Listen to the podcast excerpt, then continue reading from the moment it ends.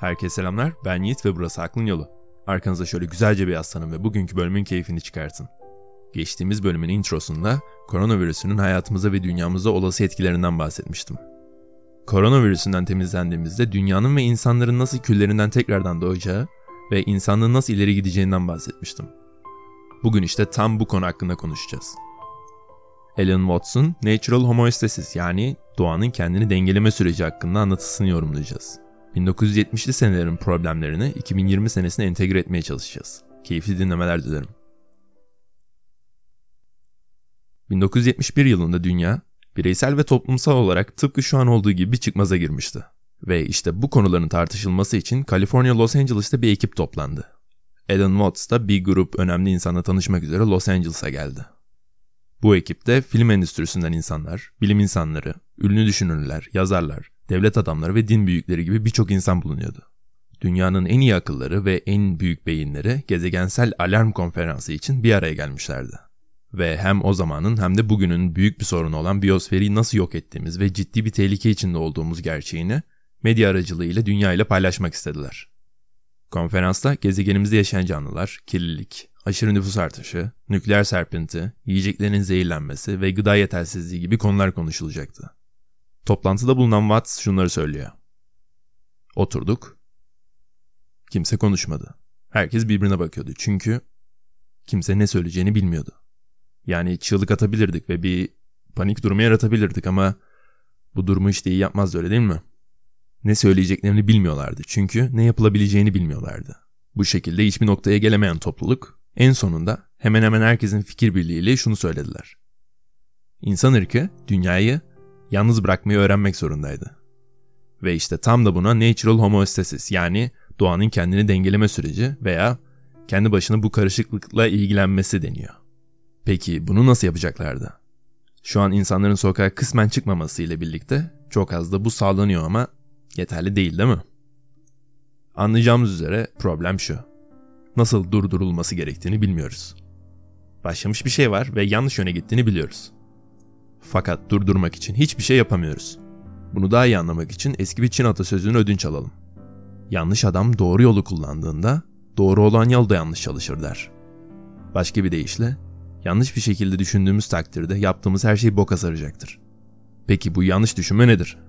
Şimdi benim gördüğüm kadarıyla yapılan temel hata şu. Dünyanın bu karmaşıklıkla başa çıkabilmek için uydurduğu bazı şeyler var değil mi? Mesela diller veyahut da hesaplama sistemleri. Bunlar tabii ki de dünyayı daha iyi anlamamızı sağlıyor. Fakat fakat bu sembol sistemini dünyanın kendisiyle karıştırıyoruz. Tıpkı paranın zenginlik getirdiği algısı gibi.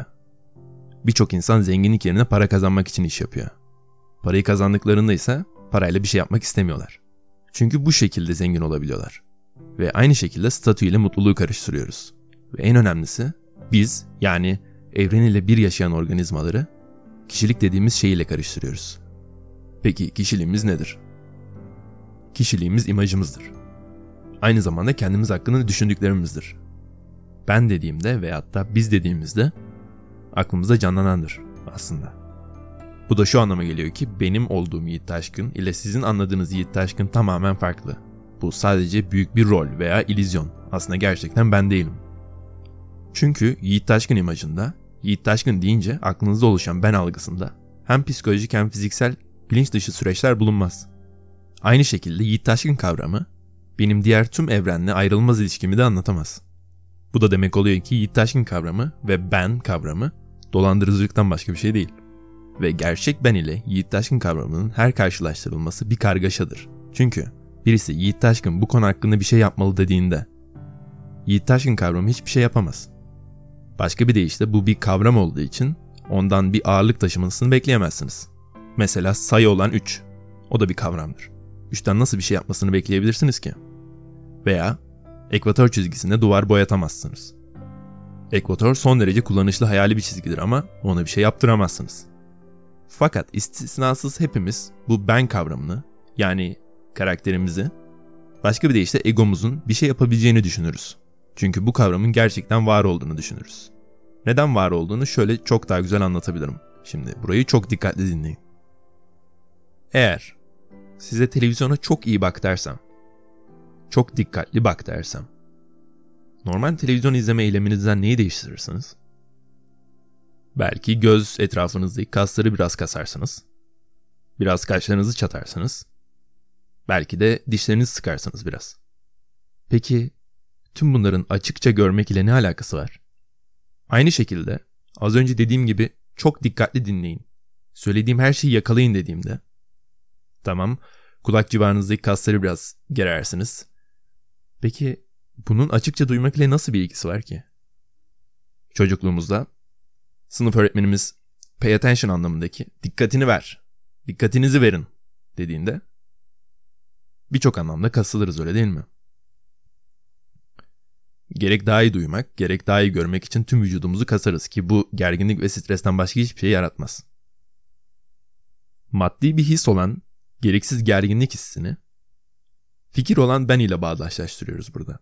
Bu duyguya asılıyoruz. Fikir biz değiliz ve gerginlik hissi tamamen sahte. Çünkü bunu görmede, duymada veyahut da davranışlarda hiçbir ilgisi yok aslında. Ve bu şekilde yanılgı ve yanlışlığın evliliği olan ben, biz kavramına ulaşıyoruz. Bu yüzden olması gereken gerçekten kim olduğumuzun tüm çevreyle aynı anda işleyen bir mekanizma olduğunu anlamalı ve komik küçük ve birbirinden ayrı kişilik dediğimiz şeyi yerine de kendi hayatımızın aklı başında oluşumumuza geri dönmeliyiz. Peki, bunu nasıl yapacağız? Hmm, insan doğasının bir gecede değiştirilemeyeceğini söylerler. Bizden egomuzu yok etmemizi istiyorsun derler. Ve bu yapılması en zor şey derler. Ama bakın, aslında değil. Çünkü ego aslında yoktur. Eğer egonuzu, egonuzu yok etmeye çalışırsanız, tabii ki de hayatınızın sonuna kadar bununla uğraşırsınız. İşte konu bu. Kendinizi değiştiremezsiniz. Kendinizi daha aklı başında, daha sevgi dolu veya daha az bencil yapamazsınız. Ama yine de öyle olmanız şarttır. Kesinlikle şarttır. Eğer doğadan geleni doğaya teslim etmek isteyeceksek, edeceksek, kendimizi serbest bırakmamız kesinlikle gerekli ve bu konuda kesinlikle hiçbir şey yapılamaz. En azından yaptığımız sandığımız şeylerin. Mesela oynadığımız kişiliğin veya hareket etmemizin hatta sadece bazı şeyleri kabul etmemizin hiçbir etkisi yoktur. Peki neden? Çünkü bu şekilde ayrı bir ego ya da kişilik olarak gerçekten yoksunuz. Bu sadece sahte bir duyguya dayanan bir fikir çünkü. Ve işte ana konuya tekrar gelmek gerekirse, bizim için, insanlık için, gururumuz için şok edici bir haber. İşleri yoluna koymaya çalışırken sadece daha da karmaşıklaştırıyoruz. Sürekli hareket eden bu dalgalı dünyayı düzeltmeye çalışıyoruz. Ve sonra neden başımız belaya girdi diye dizlerimizi dövüyoruz. İşte bu yüzden gerek korona gerek başka bir konuda hiçbir şey yapamazsınız. Çünkü kendinizi değiştiremezsiniz. Veya şöyle sorayım. Eğer gerçekten çıkmaz sokağa gelirsek ne olacak? Ve benim düşünceme göre şu an insan ırkı çıkmaz sokağa geldi. Şimdi ne olacak? İntihar mı edeceğiz? Ya da başka bir çözüm var mı? Eğer bir konu hakkında hiçbir şey yapamıyorsanız ne yaparsınız? Beklersiniz. Peki beklerken ne yapabilirsiniz? İzlersiniz. Ve işte sadece izlediğinizde etrafınızda olan her şey sadece kendiliğinden olduğunu fark edeceksiniz. Nefes alıyorsun. Rüzgar esiyor. Ağaçlar dalgalanıyor. Kan damarlarda dolaşıyor. Ve bunların hepsi kendiliğinden oluyor. Ve işte şimdi biliyorsun. Bu sensin. Gerçek sen. Kendiliğinden gidiyorsun. Bu bir sembol değil. Bu bir kişilik değil. Sen nefes aldığın her an oluyor. Evet, nefesini çekerek nefes alıp vermesini kontrol edebilirsin. Fakat nefesin gün içerisinde sürekli devam ediyor. Onun hakkında hiçbir şey yapman gerekmiyor. Beynin de böyle çalışır. Senin zorlaman olmadan işler. Ve böylece çıkmaz sokağa geldiğimizde ki az önce söylediğim gibi biz bence şu an bireysel ve sosyal olarak 2020 yılında bu çıkmaza geldik. Şu anı bundan daha iyi anlatan bir cümle olamaz. İnsanın aşırılığı Tanrı'nın fırsatıdır. Çünkü durmalıyız. Ve durduğumuzda şunu göreceğiz. Yapılmakta değil, sürmekte olan bir dünya var etrafımızda. Yaptıklarımızdan ayrı olarak gerçekleşen şey temel kendimizdir aslında. Ve temel kendimiz sadece cildin içinde bir şey de değildir. bağlı olduğumuz her şeydir. Şimdi pencereden dışarı bakın. Sürmekte olan doğaya baktığınızda kendinize bakıyorsunuz aslında. Bundan sonra ne yapmamız gerektiğini söyleyemeyeceğim. Fakat şunu söyleyebilirim. Bu kritik durumda herhangi bir şey yapmayı düşünmeden önce olduğumuzu düşündüğümüz varlıkların tamamen hayali doğasını fark ediyoruz ve tekrardan kim olduğumuz sorusuna geri dönüyoruz. Ve bence en büyük fark ettiğimiz şey tüm bu haberlerde izlediğimiz olaylar, ölen insanlar, dış dünya dediğimiz şeyler aslında artık dışımızda değildir.